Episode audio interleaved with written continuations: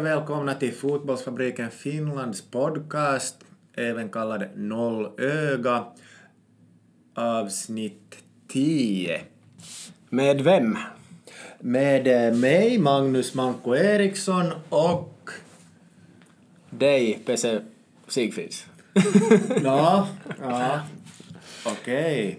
Hur är läget? Ja, det är bra tack. Eh, Ganska varmt och lite blåsigt, har varit ute en del idag på jobbet och, och sådär så att, så att helt, helt okej. Roligt med mycket evenemang så är på jobbet som är lite utöver det vanliga. Hur är det själv? Ja, riktigt bra. Trött i kroppen av allt möjligt. Intervaller i söndags, gym igår, gym idag. Så, ja, allt möjligt. Ja, och jag hoxade också igår eh, att uh, Premier League börjar vara slut så att man kan få lite ordning på sömnen det där, så att man kan reda upp den här sömnbristen som man har dragit på sig nu från, från augusti till nu så kanske man kan reda upp under sommaren. Vad tror du om det? Ja, bara inte hockey-VM skulle pågå. ja, ja, jag har ju tänkt så mycket på det fotis så, så jag får faktiskt inte in något något intresse för det här hockey-VM. Jag vet inte om det har kommit fram ännu. Ja, ja, jag märkte lite på dig, men att jag inte har så stort intresse heller. Försöker se lite då Finland spelar, kanske två av tre perioder i alla fall där. Och om man har lite att göra kan man ju slösa tid på andra matcher. Igår gick jag och sova tio faktiskt, ja. helt tidigt för, för att vara jag i alla fall. Ja, om man, om man har upp Facebook så, så får man ju nog också veta, veta resultatet i, i den där feeden så att säga. Att det är ju en del hockeykommentarer där. Att det är ju ett fenomen som vi kanske inte behöver gå in på desto mera nu här i podden. De är alltid med versaler, alltså stora bokstäver. Ja, ja. ja Finland gjorde mål. Ja, ja. Eller någonting. Um, än om hockey-VM så jag sitter och tippar mina en euron på vettiga saker här, är ganska spännande. Igår hade jag, jag såg att Slovakien ledde 2-0 över Kanada så jag la en euro på kryss. Och då var det 5-5 med en sekund kvar igår. då gjorde Kanada 6-5 ah. så det vaknade så Aj, aj vad nära. Vad är det, 28 i odds då eller? Ja, 4,60 kanske eller något sånt. Just det, ja, ja. Inga stora grejer. Precis, vi hade ju lite som lämna från senast. Vi skulle ha en fråga åt dig först som hade kommit in. Att, vad är det värsta i din karriär hittills?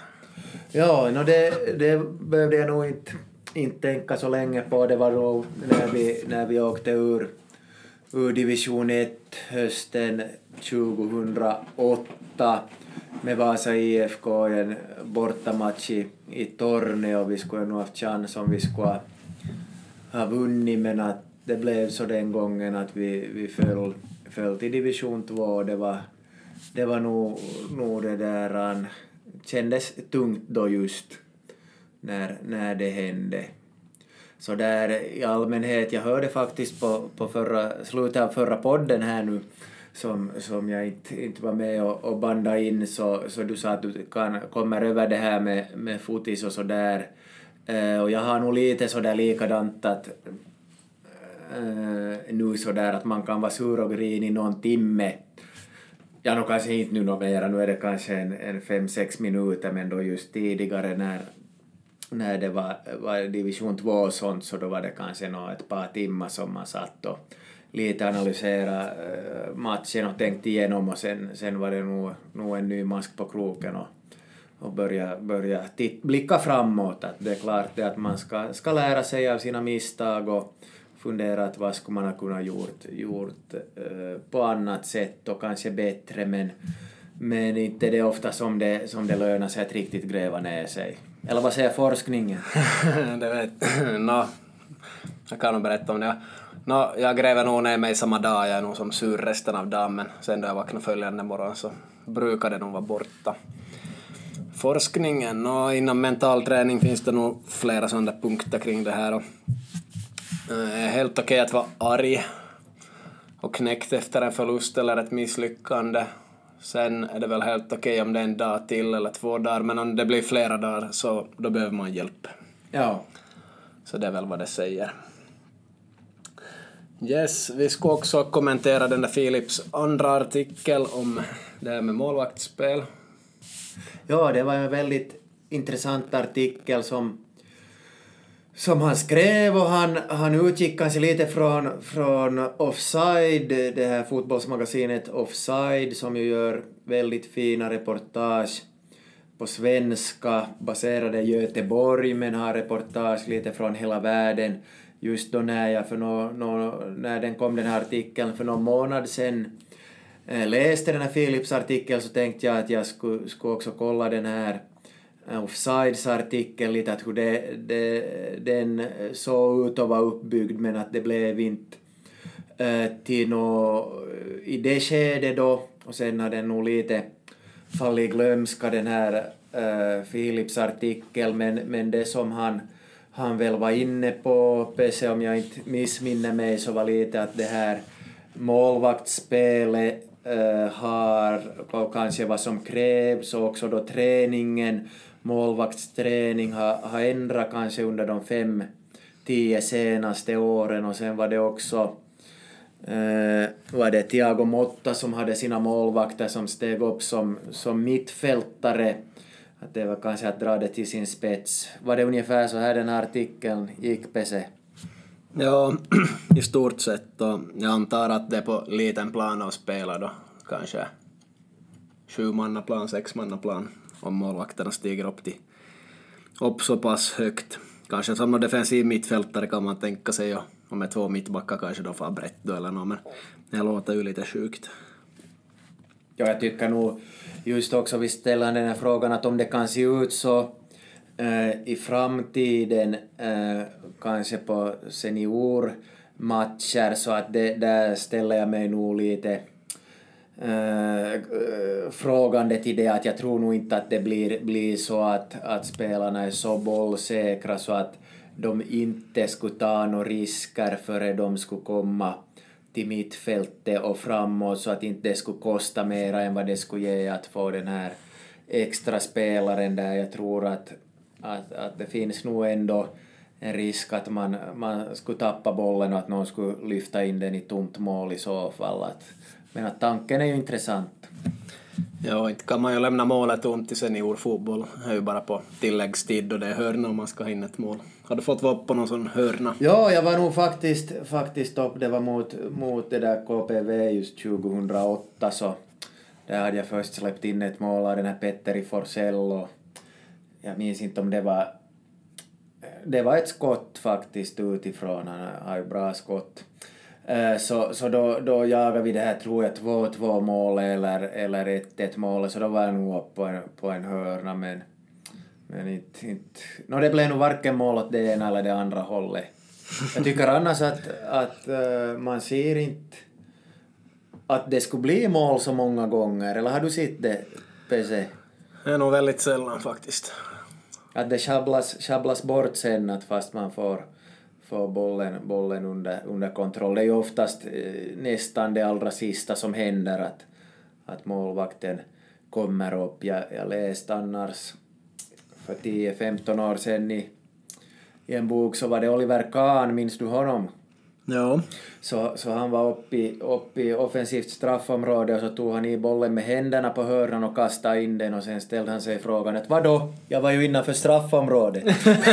så det berättar lite om den här Oliver Kahn och, och den här lite speciella personligheten som kanske tidigare man sa att målvakterna ska ha. Det är en väldigt utsatt position och, och kan kännas ganska sådär ensamt att nu stå där mellan, mellan stolparna. Men just det som, som Filip ju är, är inne på också i sin artikel så det blir mera Uh, kanske börjar likna varandra mera det här utespelare och uh, målvaktsspelet och just eftersom det här spelet med, med fötterna och att, att öppna spelet blir, blir så viktigt att det inte bara det här om det i England talar man om shotstopper eller vad talar man om att just att, att rädda, rädda skott, att det är inte bara det som, som är det viktiga utan det är, en, det är en helhetsbedömning just med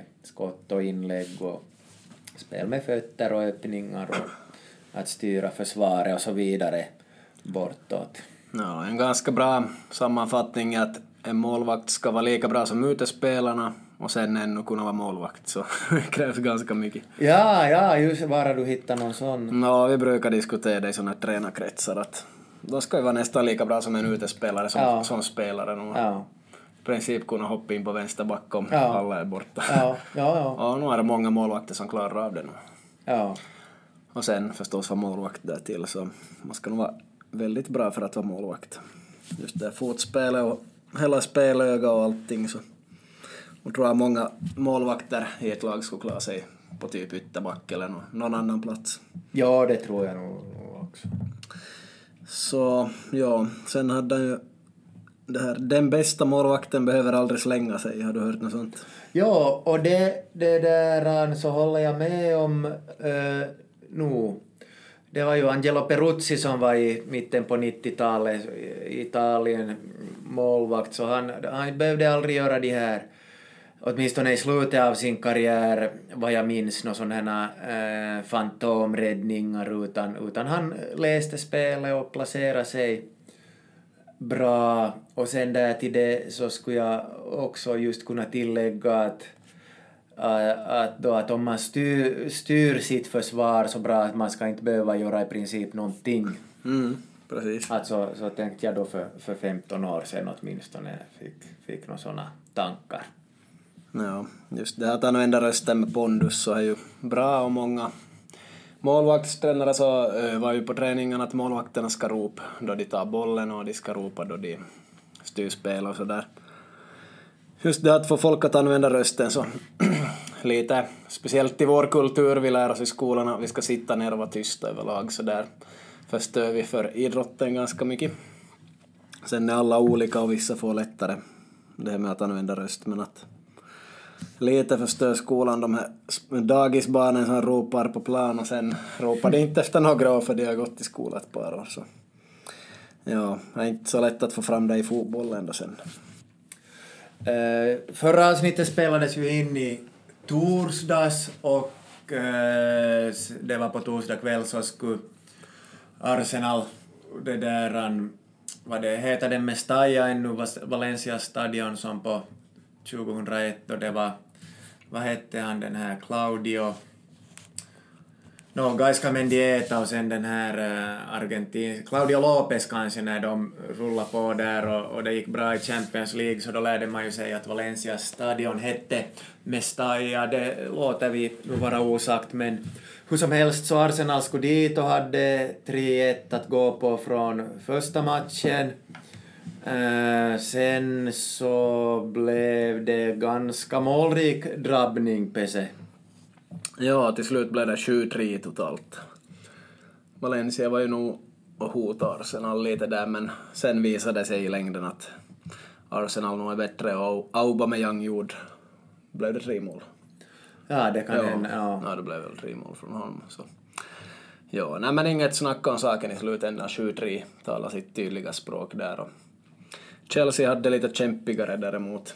ja, det blev straffar där och, och eh, jag såg någon bild på att Peter Cech följde med de här straffarna via sin telefon sen i omklädningsrummet och, och han kommer ju att göra sin sista match innan han, han lägger av eh, finalen i Europa League mot Chelsea, den andra klubben som han har representerat i England, så att det kommer att bli ett säkert väldigt känslosamt avslut för honom och man hoppas ju att han skulle få lyfta bucklan.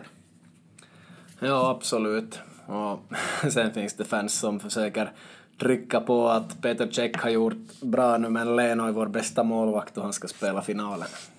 Ja, nå, är det du det då som trycker på det eller? Nej, jag har nog bara sett konversationer där. Ja, nej, jag tycker nog att Tjeck ska få spela, få spela det. Att det har ju blivit vanligare och vanligare på sista tiden att, att eh, kanske den, den bästa målvakten spelar, spelar eh, i ligorna och sen spelar då det här andra valet i kupperna. Så, så det tycker jag nog är, är helt vettigt. Jag tycker nog man ska, ska hålla det just i, speciellt med tanke på förutsättningarna här. Att det är klart det att, att man kan fundera mycket hit och dit om det och, och i ett annat lag så eh, kan man göra på ett annat sätt. Men just i det här fallet så tycker jag nog att Tjeck ska få chansen. Mm, ja, nog tycker jag det också. nog. Och han har ju rutin och tror backlinjen uppför sig lite annorlunda kanske med honom. Så, så har ju dessutom Leno nog varit bra men Arsenal har inte varit så grymma i ligan heller på sistone. Så med Tjeck i Europa League har det gått bra. Yes, och Chelseas match blev alltså 1-1 mot Frankfurt här igen. Det var eh, Ruben Loftus-Cheek som gav ledningen åt Chelsea och Luka Jovic kvitterade i 49 minuten. Men sen var det 4-3 på straffar där till slut. Så Europa League-finalen spelas 29 maj. Ja, är det, det är inne i veckan då. Ja. Ja, det är onsdag, onsdag och sen är det på lördag är det då Champions League-finalen. Mm, ja, det blir häftiga dagar. Absolut. Jag ska nog vara på se båda matcherna någonstans. Får se. Jag är faktiskt på semester redan då, mer eller mindre kan jag säga. Så det blir, blir nog att uppe och se matcherna helt klart. Och inte något bråttom att sova. I helgen så avslutades också Premier League-säsongen. Eh, det blev eh, ju så att eh, Manchester City vann före Liverpool och sen blev Chelsea trea, Tottenham fyra, Arsenal femma och Manchester United sexa. Om vi börjar med den här toppstriden, Manchester City och Liverpool, så de har ju gått, gått ganska rent, eller vad man ska säga, vunnit de allra flesta senaste matcherna. Är det så att det var till och med 70 dagar i rad, läste jag någonting som, som de inte hade tappat poäng på något av lagen, så att att eh, Liverpool har ju gjort en fantastisk säsong men den kommer kanske att definieras då ännu av den här hur det går i Champions League-finalen men jag tycker det eh, 80 procent av fotbollsvärlden skulle kanske ha unnat Liverpool att vinna det här.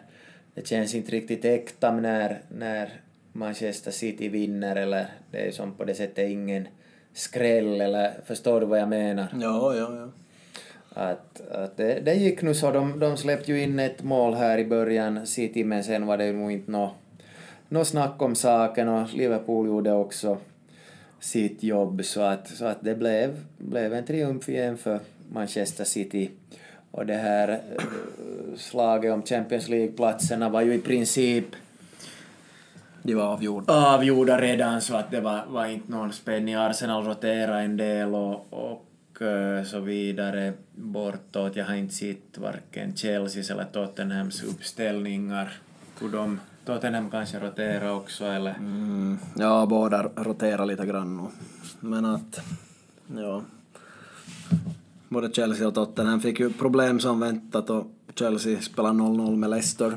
Jag tror det skulle ha hänt också fast det skulle vara kniven mot strupen att vinna så Arsenal skulle nog haft sin chans där om de skulle spela bättre i förra omgången.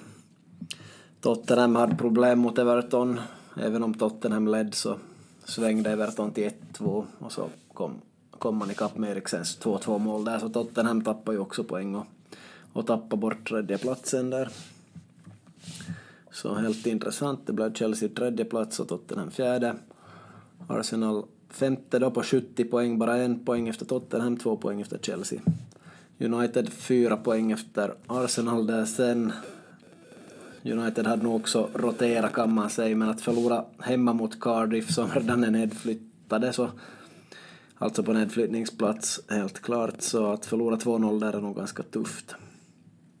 Hade man ju Mason Greenwood från start där på högerkanten och hade man väl någon inhoppare också. Ja, no, Angel Gomes, Valencia Martial. Nåja, men i alla fall. Ett starkt lag hade nog United på plan, men det räckte inte heller mot Cardiff, så riktigt dåligt avslut för dem. det intressanta där i toppen var ju att Brighton ledde 1-0 över Man City. Så i det skedet var alla Liverpool-fans ganska nöjda tror jag. Sen skulle det ju inte ha räckt med ett kryss där väl, eller ja, det skulle det. Ja. Men Man City vände till 4-1 och vann, så det var ju inte så mycket snack om saken i slutändan. Men överlag en målrik om, omgång Va? Först ser jag här på livescore så har vi fem mål i första matchen, fyra i andra, åtta i tredje, fyra i fjärde här och sen var det fem mål inom matchen. Så en galen sista omgång. Mycket mål överlag. Det var bara Leicester och Chelsea som inte gjorde något mål i den matchen då. Så förstås United var nollade och Wolves var nollade. Och Fulham. Men att i alla fall, Wolverhampton ganska bra i år ändå. De kom nio poäng efter Man United. Ja, jag såg att det var, de har väl vunnit mot, mot alla finalister i de europeiska kupperna var det någon som hade plockat fram så, så att frågan är nog då om det är Wolverhampton som är bäst, i, bäst i Europa. När skämt åsido, man har ju jobbat, jobbat väldigt bra i Wolves och, och just mot topplagen så har det gått, gått också bra så att det blir, blir intressant att se se inför nästa säsong. Det är ju ganska många lag som måste måste skärpa till sig. Liverpool kan väl rulla på, City, City också, men, men det, ja, Tottenham har ju jobbat med ganska samma ganska länge och det börjar vi se resultat av nu, men att just Manchester United och Arsenal speciellt så, så behöver ju nog, nog förstärka rejält samtidigt som, som man får följa med hur det går för, för Hazard och vem som ska vara center i Chelsea nästa säsong, att det, det kanske inte riktigt så att Giroud kanske inte riktigt håller och Higuain var inte riktigt lyckad heller. Higuain kan ju nog ännu eh, överraska och bli bra, men vi får se. Ibland tar det längre än en säsong för vissa spelare att komma in i Premier League. Det har vi sett förr. Jo, ser man på pengar så överlag löns det verkligen att vara med i Champions League för United och alla de andra lagen som har spelat i Champions League i år har fått väldigt mycket pengar den vägen. Klart mer än Chelsea och Arsenal har fått från Europa League fast de har gått till final. Sen ska jag publicera en tabell på på TV-intäkter för de här Premier League-lagen. Den kommer kanske idag eller imorgon. Så där får ni se lite på TV-intäkter hur det skiljer mellan alla lag i Premier League. Men det är stora summor och alla lag får väldigt mycket TV-intäkter så det är nog en viktig del där i Premier League. Jag kan ju ge ett exempel i alla fall här om jag plockar fram det. Um, eller Huddersfield som har minst så det är 93,6 miljoner pund och Man City som har mest det är 148 miljoner pund så det är ganska mycket TV-pengar.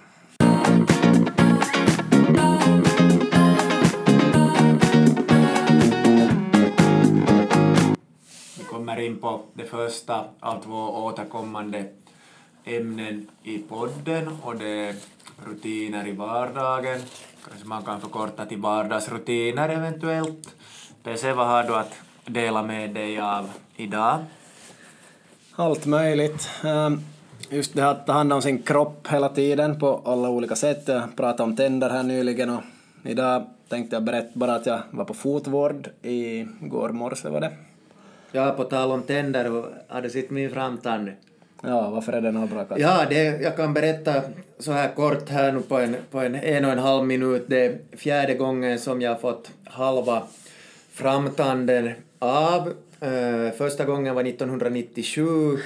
Vi spelade uh, olovandes innebandy med coronaknappar i högstadiet på rasten. Och uh, en kompis tog ett slagskott så att den här coronaknappen kom rakt mot tanden och den, det där sprack då eller gick sönder eller vad man ska säga. Sen andra gången var eh, början på 2000-talet då, då vi studerade och jag skulle öppna ett sånt där ostpaket som var sådär vakuumförpackat med maskin, vet du. Ja. Så, så skulle jag öppna det med tänderna och, och då var det den här samma tanden som, som fick sig och sen eh, tredje gången så var det på, på villan vår, eller mina föräldrars villa, så eh, dagen efter att det hade varit grillning så skulle jag sätta en sån här köttbit på på, på morgonsmörgåsen och, och då, då var den lite hård också så sprack tanden för tredje gången. Och eh, nu fjärde gången, det var någon gång i, i höstas så så, så hade jag det där rostat lite sån här rågbröd. Och då, det kan ju bli ganska, ganska gott att rosta rågbröd men sen lät jag den lite, vara lite för länge så den hade hårdnat den här rågbrödmackan och så. Det där då när jag bet av den så, så det där han får, får en halva framtanden av igen och, och jag har nu inte något på det sättet äh, besvär av den så där rent fysiskt, det är ju kanske mera äh, det där utseendemässigt eller vad det, vad det heter men att det, det bryr jag nog inte mig så, så mycket om men att, att kanske så är som frun sa året 2019 året då jag får en ny framtand. Så vi får, vi får se men det här som en liten parentes, du får, får fortsätta berätta om fotvården. Nå, inte många saker, men att vårda hela kroppen ibland och fötterna får ju förhårdnader så det löns att um, få på fotvård någon gång och så får, får en sån där vårdare ta och tälja lite med kniv, köra med maskin och slipa där. Um, putsa till naglarna, kolla så allt är i skick under nageln och där vid nagelbandet och och det här, ähm, en fotbollsspelare ska ju ha sina tånaglar ganska fyrkantiga annars så det, det berättar jag där och det visste väl inte de om men det, det är som ett skydd för våra tår. Sen diskuterar vi där att det är många som har sådär blåa tår och halva nageln bort och sådär. Har du varit en av dem? Ja, ja, det, jag har nog faktiskt blå tår just, just nu. Det var efter den här Norvalla-matchen för knappt två veckor sedan så var det någon som trampade lite på, på stortån. Ja, jag tror jag har haft det två gånger på 30 år kanske. Och jag sa där i alla fall på fotvården att det är för att jag är så kvick. Jaha, ja. Jag hinner undan. Du hinner undan eller du, du vågar inte gå in i duellerna kanske? Ja, det är jag inte känd för. ja, ja, nej. Ja, nej, var det så mycket annat med fotvård utan fötterna blir i bra skick, lena och fina och allting och är väldigt avslappnande att vara där. Först har man fotbad och sen först började på. Priserna varierar. Det där som jag var på var, det var nybörjare som fick testa så det var 25 euro. Jag vet inte vad det kan kosta annars, kanske någon 10 till 35, ja, 45. det kan bli, bli något sånt säkert. Så ja. kanske det lönar sig att gå en gång per tre år eller något sånt. Ja, jag försöker springa sådana länkar ganska långa och sådär. Sen har jag börjat springa lite intervaller med min hund som jag sa senast, sprang en fyra kilometers och så här. Uh, hurudan kondis tror du jag har Manko för tillfället? Har, jag, har fotiskondisen förvandlats till att jag bättre springer långt eller känns intervallerna bättre eller vad tror du? Uh, ja, det var, hurdana intervaller har du kört? Nå, kanske springer där mellan 60 och 100 meter och sen går det en stund. Ja, så att säga korta, korta intervaller inom, inom äh, löpträningen så brukar man göra skillnad just på, på långa och korta intervaller. Äh, långa intervaller som behöver vara mellan kanske 3 och 6 minuter för att, att göra sig bekväm i en tänkt målfart nu måste tänka att jag tänker som fotbollsspelare på mina intervaller. Ja, och till och med ja, 60 och 100 ja, meter är ja, nästan för långt då. Så. Ja, ja just det. Ja. Uh, tror du att det känns bättre eller de här långa länkarna i det här livsskedet, fyller 36 just? Uh, jag tror att de här långa länkarna känns bättre. No, det var det jag trodde men så var det inte. Ja, just det på något vis är nog min kondis, den har väl alltid varit så där att kör hårt, vila lite, kör hårt, ja. vila lite och då känns det mycket bättre och orkar mycket bättre. Så plågade igenom min hund fyra kilometer två dagar och sen tog vi nog fem kilometer här senast. Och det känns som mycket bättre för mig och får kanske ut ett minst lika bra slutresultat som av att springa lite längre i sträck då. Så jag är väl gjord så där och sen tänkte jag att okej, okay, rinkbandy kan vara, det, det är ju den där sortens kondition. Det, skidning kan lite varför man får vila ibland i skidning och så kör man hårt, beror på om det är backar.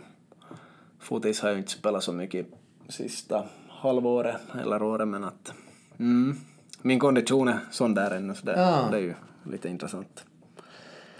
Man känner ju vad som känns bra och det, det är de där intervallerna så ska nog variera med både och men att i alla fall.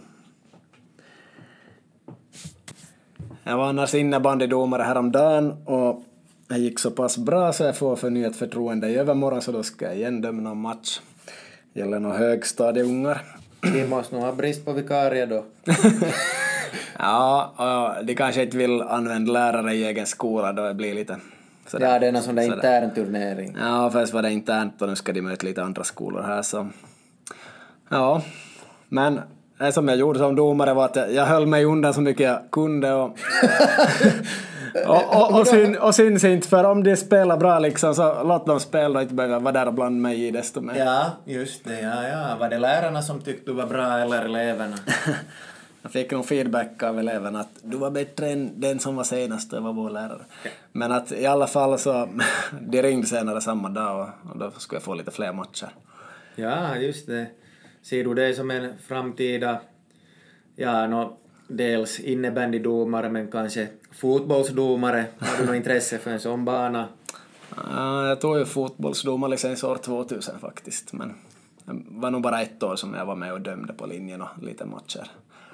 Um, nej, jag tycker man får döma tillräckligt på träningar och sånt så man har ju sin charm att få bestämma lite och peka något domslut hit och dit. Men tycker domaren ska hålla sig undan och sen då man måste ingripa så ingriper man. Och som tur var var det bara kanske en fyra frislag i denna matchen så det var ganska lugnt då. Och att man ser att bollen är i mål Ja. då den är inne.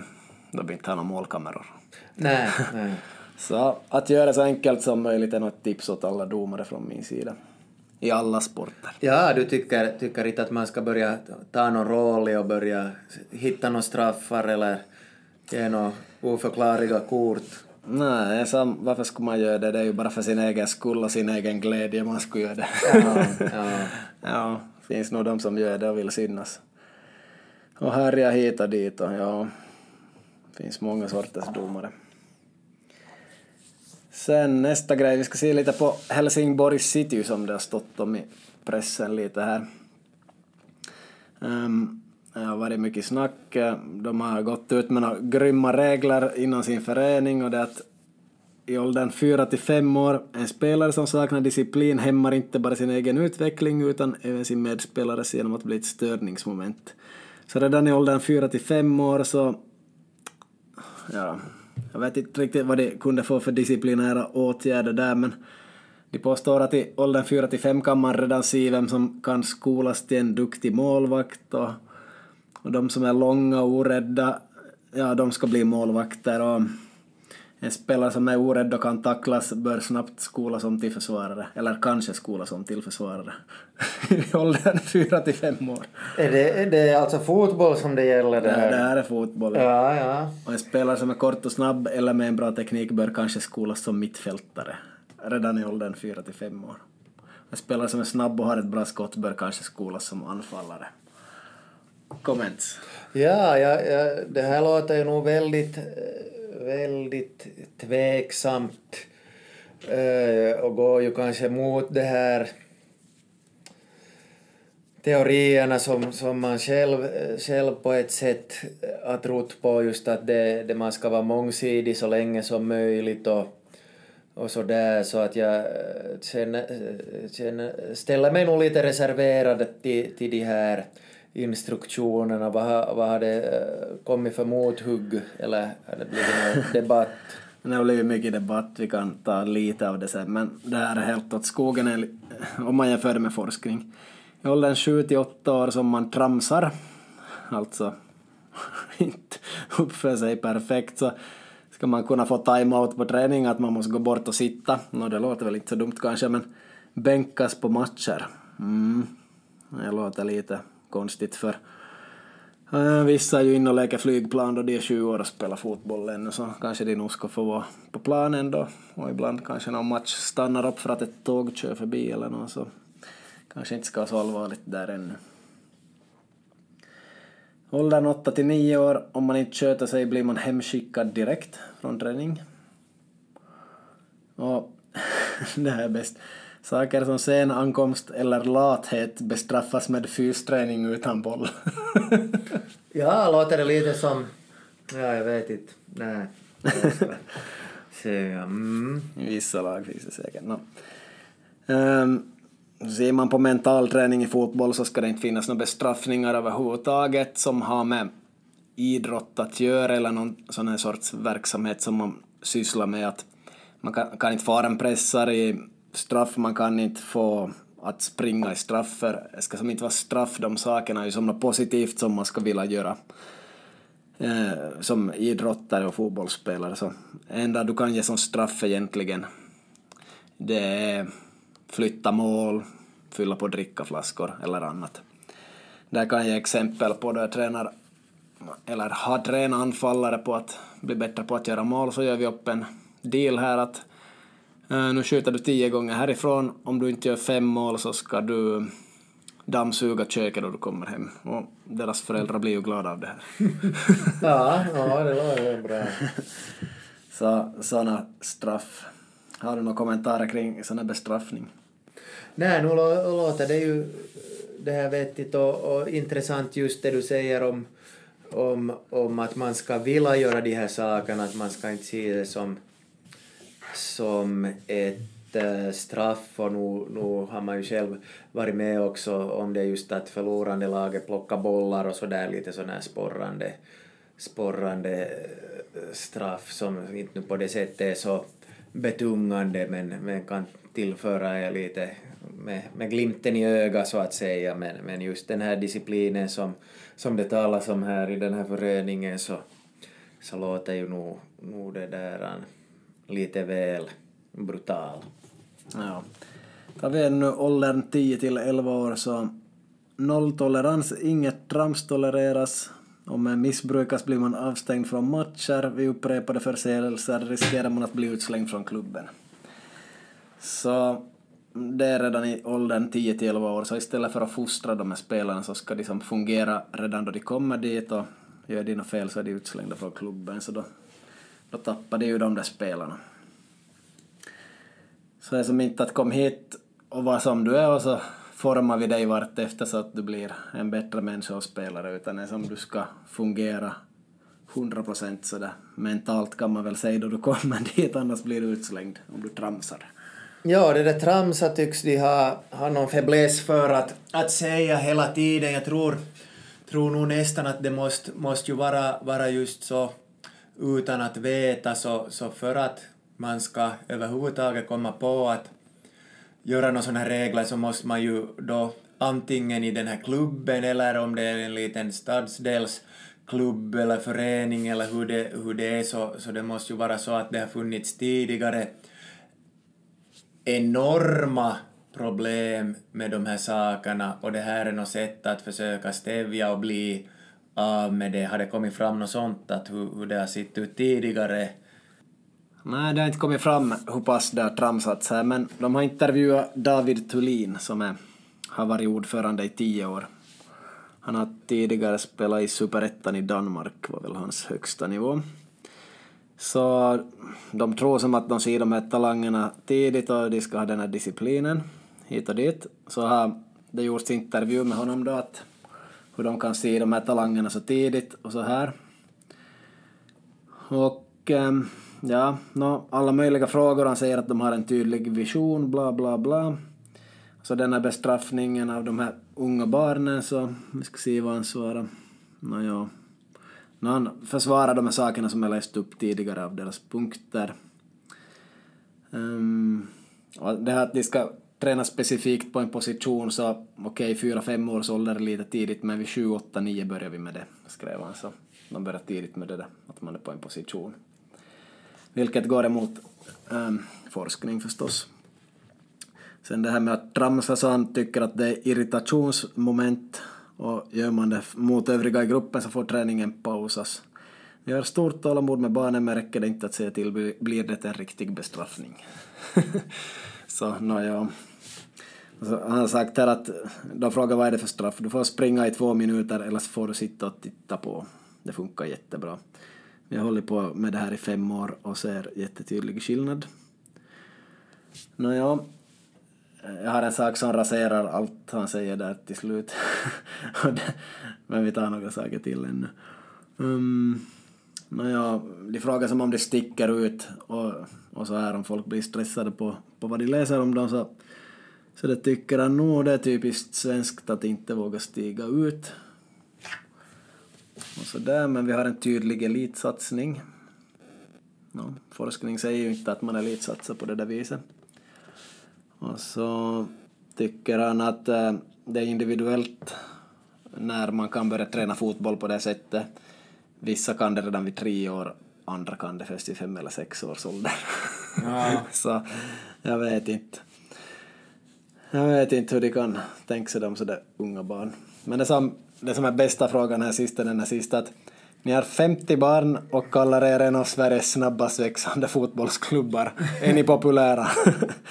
alltså 50 spelare, det är allt de har. Helt klart, föräldrar hör hela tiden av sig, de frågar om sonen eller dottern kan få börja. Ja, nåja. Att 50 spelare det är nästan ingenting och klart folk hör av sig till alla klubbar hela tiden för nu vill ju någon börja hela tiden i alla klubbar så det verkar som de inte har några riktigt många spelare här heller. Nej, nej så att det är någon liten, liten sån här klubb. Ja, så att ja, de frågar hur kan vi betala, när får barnen kläder och sådär, så de menar att de är som populära. Sen var det ännu en fråga, tror du att ni håller på att fostra några proffs? Så skrev han att eh, de som spelar i Helsingborg City har absolut potential att bli professionella spelare, absolut. Mycket kan hända under puberteten men chansen är stor att någon blir det. Nåjo, Men alla de här sakerna är bara sådana svävande saker som inte finns någon fakta bakom egentligen, så det är nog, det är nog bara något jag hittar på. Sen exakt hur det ser ut i verkligheten måste man ju fråga någon som har varit med i klubben förstås. Och ja, det finns nog folk som har varit beredda att stämma de här. Det kommer någon sån där barnkonventionen bli lag här 2020 så det är inte sagt att allt de står för så liksom fungerar enligt svenska lag ändå sen. Så ganska, ganska galet det här. Ja, jag hörde lite om sån här mindset-tänkande här i veckan och en grej jag fastnade för var det här mellan Apple och Microsoft. Så Apple hade som vision då de pratar med såna folk som kommer in i företaget och ska hjälpa dem, någon sorts mentaltränare eller någonting, lite högre nivå kanske, att, att hur kan vi hjälpa så många lärare och studerande som möjligt att få studera så bra som möjligt och ha så stor nytta som möjligt av våra datorer och så här. Eh, Microsofts mindset var att hur ska vi kunna slå Apple, hur ska vi bli bäst? Så det är ganska olika sådana grejer man siktar mot. Och sen är det ganska intressant med sådana grejer att egentligen, no ja, man, man, kan sälja mer än konkurrenten och sådär, men att i långa loppet, varför ska man hela tiden bli bättre och bättre, bättre än den andra och sådär, är ju ändå någonting som ska pågå för evigt. Man ska för evigt ha sitt företag, man ska för evigt kunna ge arbete och utveckla teknik och så här. Det borde ju vara det som kanske är målet egentligen och inte att slå Apple egentligen. Och så här finns så många mål här i livet som det är som i princip för evigt tänkt att man ska vinna. Eller hur är, det, hur är det till exempel med äktenskapet eller då du är kompis med någon? Är det, någon, är det en lång kamp du ska vinna eller är det någon som bara pågår?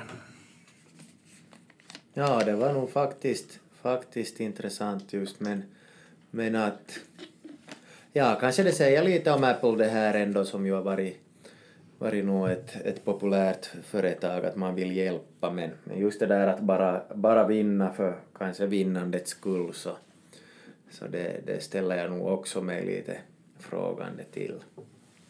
Mm, det är ganska sådana intressanta sätt att se på saker och ting. Som ganska många saker, inte fotbollsmatcher, de ska vi vinna, men att ganska många saker i livet så ska vi inte vinna, de bara pågår och pågår och pågår, så hela tiden ska de bearbetas också det här med hälsan och träning att man kan som inte träna nio timmar en dag och bli jättemycket bättre på träning och så kan man skippa det fem, sex dagar i rad.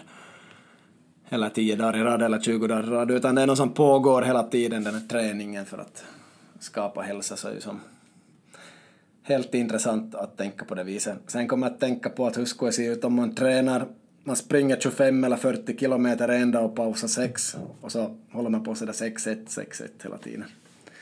Det skulle vara ganska intressant att se lite fakta på hur en sån person skulle utvecklas.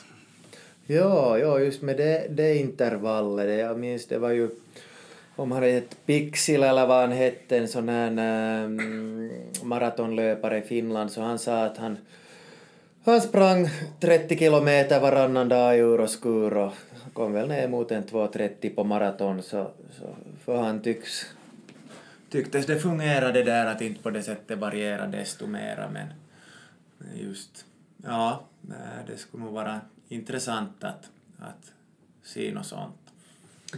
Ja, kör några sådana tänkande grejer än och bara hjälper en enda person så får jag vara nöjd. Um, just det här att vi tar en varje signal från en mobil avbryter oss. Det tar i princip 20 minuter att komma in i djupt tänkande.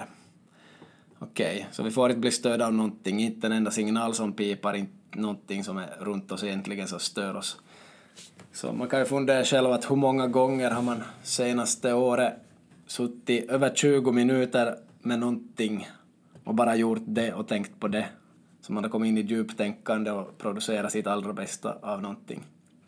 Nå, inte en gång för min egen del tror jag, utan det är nog som alltid man kollar på någon mobil emellanåt eller tar upp och gör en anteckning. Nå, det kanske man får göra, men att blir man så störd ganska ofta av en massa signaler eller människor eller någonting. Eller hur är det med dig? Du är lite bättre att läsa och lite bättre än mig på att ta lugn och ro kanske? Nej, verkligen inte. Jag håller, som du ser, jag håller nog alltid på att flippra på den här äh, telefonen jag så att inte... Ja, det är nog... Nej, det är nog... Det är nog inte många, många, många gånger, gånger det att det är nog, nog de här korta, korta stimulina som, som som händer om man blir avbruten. Så vad är det här djuptänkande som du pratar om? Uh, jag vet inte. Nej, men det är nog att du som har koncentrerat dig fullt på något i 20 minuter, då börjar du vara inne i ett sånt moment så att du som tänker på din bästa nivå kan man ja, säga. Så. Okay. Nåja, men om jag ligger på en strand och läser en bok, då kan jag göra det en timme utan att kanske röra något annat. Eller så ser jag på mobilen två gånger och dricker något två gånger, jag vet inte. Men det är nog som överlag svårt att hålla på så här länge med något. Man blir så störd. Men egentligen stör man sig själv och orsakar det här själv. Nåja, det är inte, det är inte så lätt. Men i alla fall så några åtgärder mot det här skulle vara att man har på flygplansläge i telefon då man sitter och jobbar med någon. Också då man är på måltider med vänner så brukar jag försöka ha, om jag menar vänner, att vi har på ljudlös eller sånt. Om det inte är mitt i jobbdagen då kanske ljudet måste få vara på. Men att bort med ljudet, kanske flygplansläge på. Inga telefoner i mötesrum ger kortare möten och bättre resultat har forskning visat så. Telefoner borde vara förbjudna i mötesrum och skulle jag vara lite högre chef någonstans så jag skulle nog ta bort de här telefonerna från möten faktiskt. Jag tror, jag tror det skulle bli bättre så har någon som måste googlas, okej okay, då gör vi det tillsammans. Men att folk som skulle sitta och prata och ta itu med saker tillsammans, för det är alltid en av tio som sitter på mobilen konstant. Det är alltid någon som inte är med hundra procent. Ja, speciellt just också på, på kurser och, och fortbildningar och sånt här så, så att det, det är nog uppmärksamheten är nog inte till hundra procent på föreläsaren för alla under hela tiden. Ja, sen kanske man inte vill delta i alla fortbildningar och kurser så det säger sig självt men tänker jobbar på ett stort företag och ni är tio som ska ha möte kring en sak ni kanske ska utveckla eller något så det är så faktiskt viktigt då, då kan man nästan kräva att telefonerna utanför nu kör vi hundra här tillsammans för vi har betalt för det här och måste göra det. Sen alla kurser är inte så frivilliga så jag har viss förståelse där men så då man är på Verhajens kurs så ingen har fram mobilen på hela dagen. Så det blir nog som ett litet flow kan man säga, lite sådär. Det flyter på bra. Inte en enda person i ett rum på hundra personer har fram telefon och alla som med på det där som händer och bara antecknar och kanske tre av hundra har en dator fram. Och det tycker inte han om heller.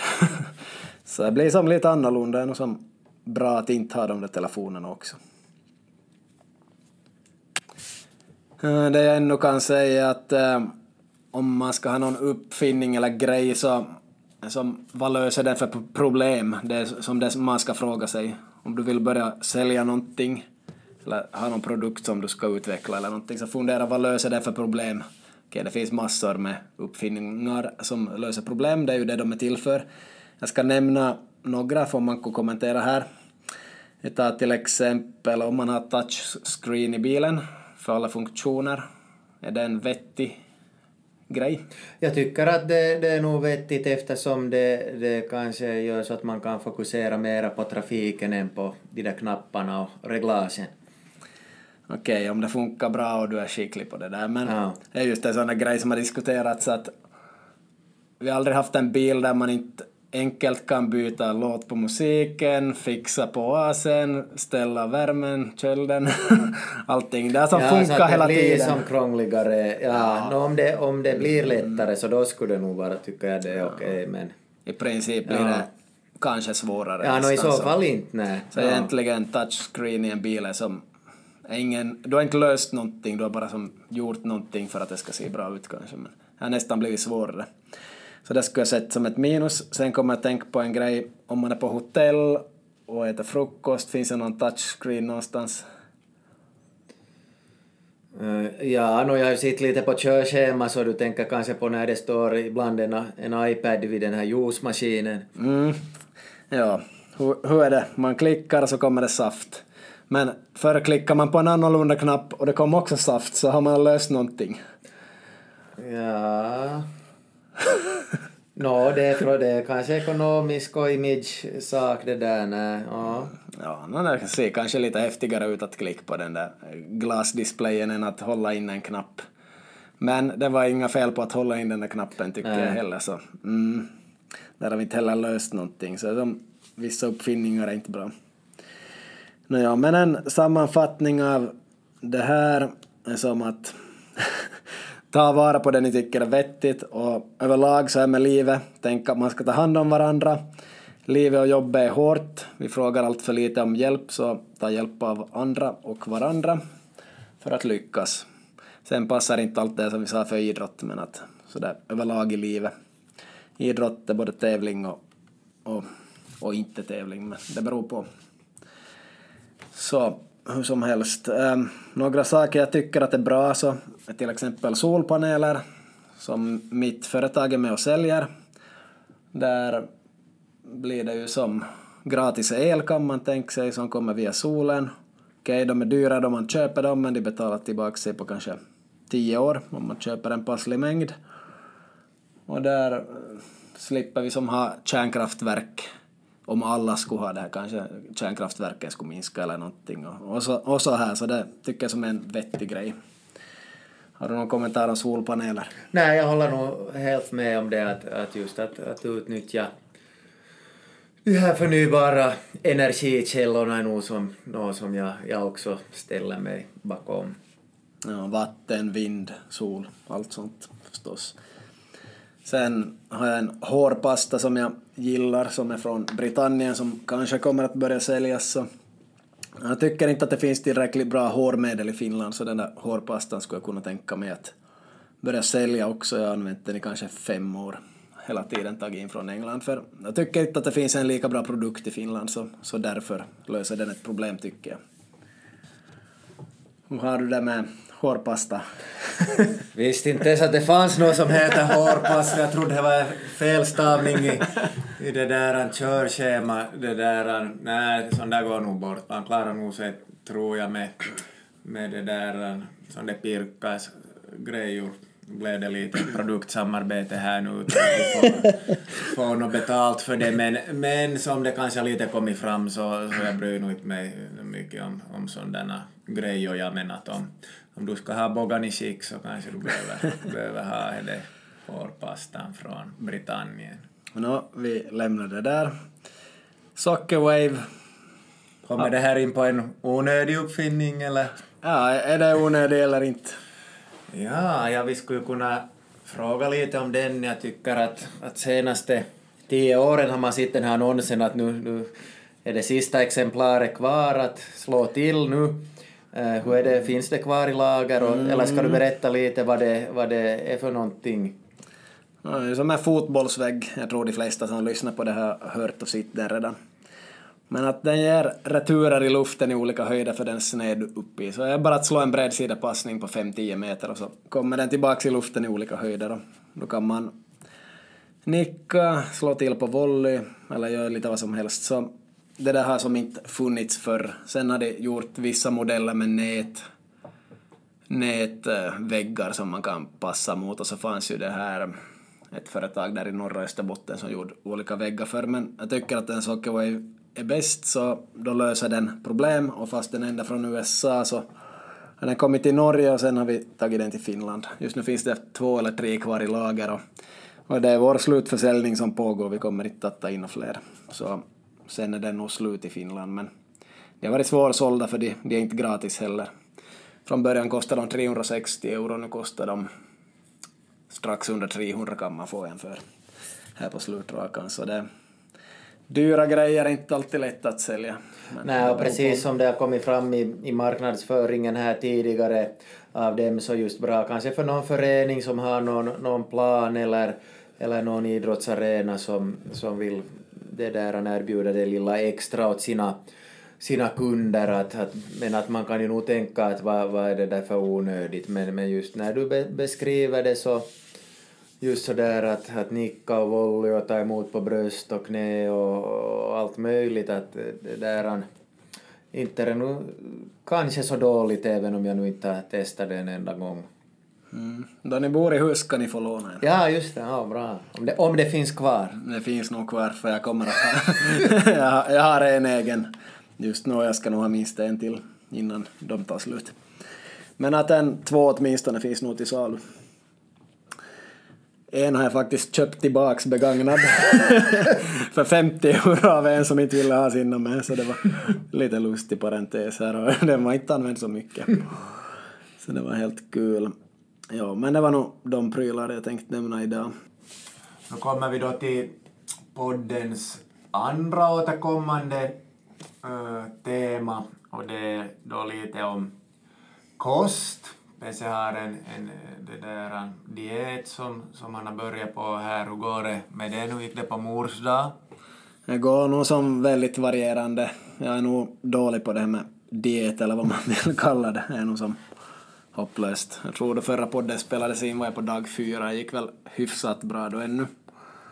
Nu ehm, blir det lite sådär varannan dag någonting jag inte är nöjd med att jag har ätit.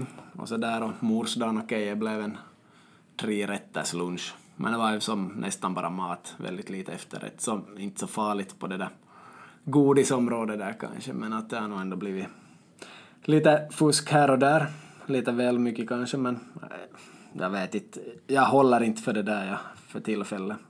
Det är sällan som jag håller, därför måste jag träna mycket och, och fuska lite med äta sig för det går inte. Jag kan inte som träna lite och sköta kosten perfekt. Det kommer aldrig att funka för mig om jag vill bli lite bättre skick eller gå ner lite i vikt. Det funkar inte. Kommentarer? Nej, det låter, låter nog väldigt eh, det där eh, vettigt det att eftersom man både kanske njuter av träning och mat så varför inte då både, både äta och träna då extra mycket om man just är ute efter sådana äh, effekter att, att det är nog mat är ju nog en glädje tycker jag. Så. Ja, mat är ju inget problem i sig annars. Okej, okay, skräpmat, det har jag inte ätit faktiskt. Så på, på sätt och vis kan jag säga att jag klarar mig bra mot skräpmat, men det typ lite glass här, no, inte ofta men eh, någon gång godis ett par gånger och sådär som, som redan brutits här på tio dagar ett par gånger. Så, mm, ja, no, jag hade ju inga begränsningar heller men att lite mer än jag hade tänkt kanske hade nog som blivit redan så. Så det, det är lite sådär men att bättre än förr i alla fall pågår det ju. Tränar mer än jag gjorde före jag började med det här. Helt bra motivation ändå med träning har jag så. Nästan varje dag, minst fem gånger i veckan och då jag tränar tar jag nog som i hårt, det är inte några lätta pass oftast. Uh, skulle ta upp en grej om det här med att punktförbränna fett. Så ett ganska känt Instagramkonto, de hade sådana övningar för låg mage, lower stomach eller bully. Så att um, om man gör de här övningarna så slipper man det där fettet där längst ner. Och jag tror inte att det stämmer riktigt. Det är nog som, du kan inte punktförbränna fett har väl nog forskningen kommit fram till. Då du tränar vissa muskler så här så, okej okay, musklerna på det stället blir ju som bättre i skick, kanske lite större. Men har du det där fettet där ändå, inte göra med fett så det där fettet kommer att vara där ändå. Sen brukar man väl tala om äppel och päronform, speciellt på kvinnor, så vissa ser lite ut som ett päron, då är det väl låren som är lite större. Och äppel så kanske magen och övre kroppen är större. Ja, no, alla vet hur ett päron och ett äppel ser ut.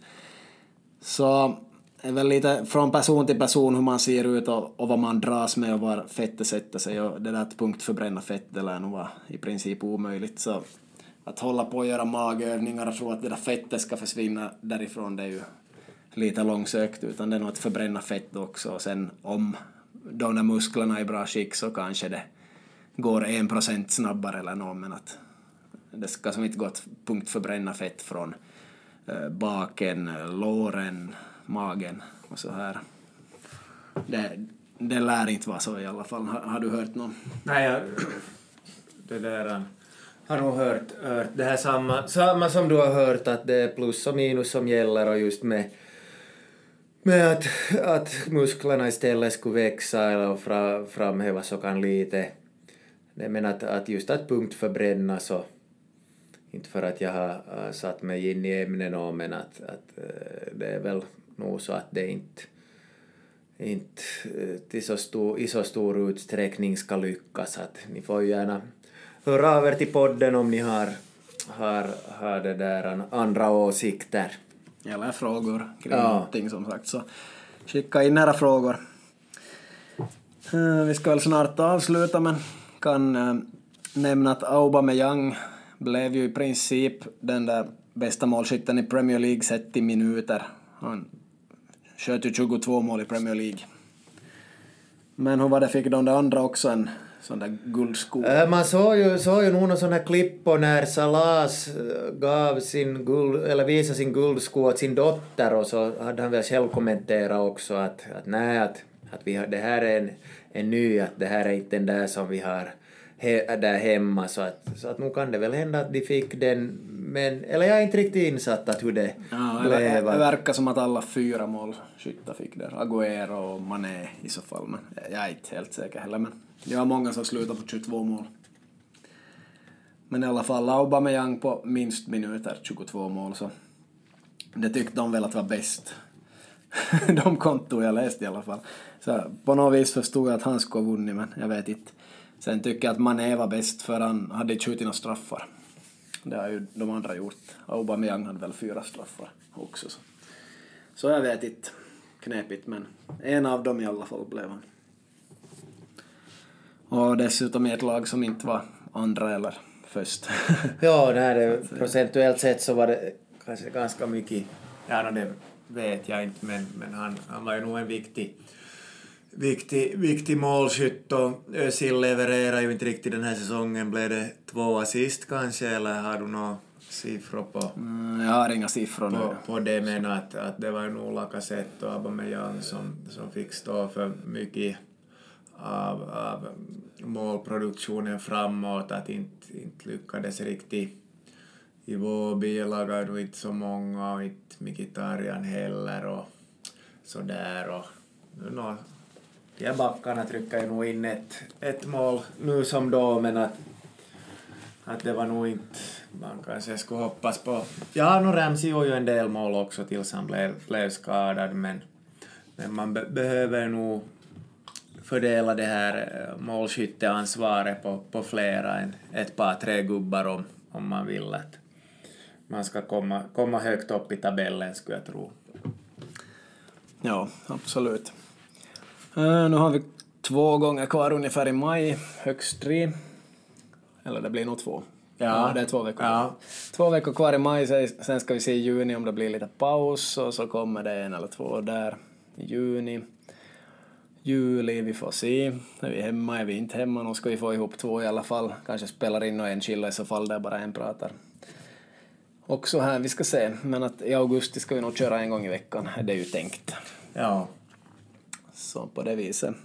Ja, och också just skicka gärna in, in frågor och sen kan man också, vi ska så småningom försöka få in kanske någon gäst här och där i podden nu, nu som då, så, så skicka också gärna in förslag på, på gäster.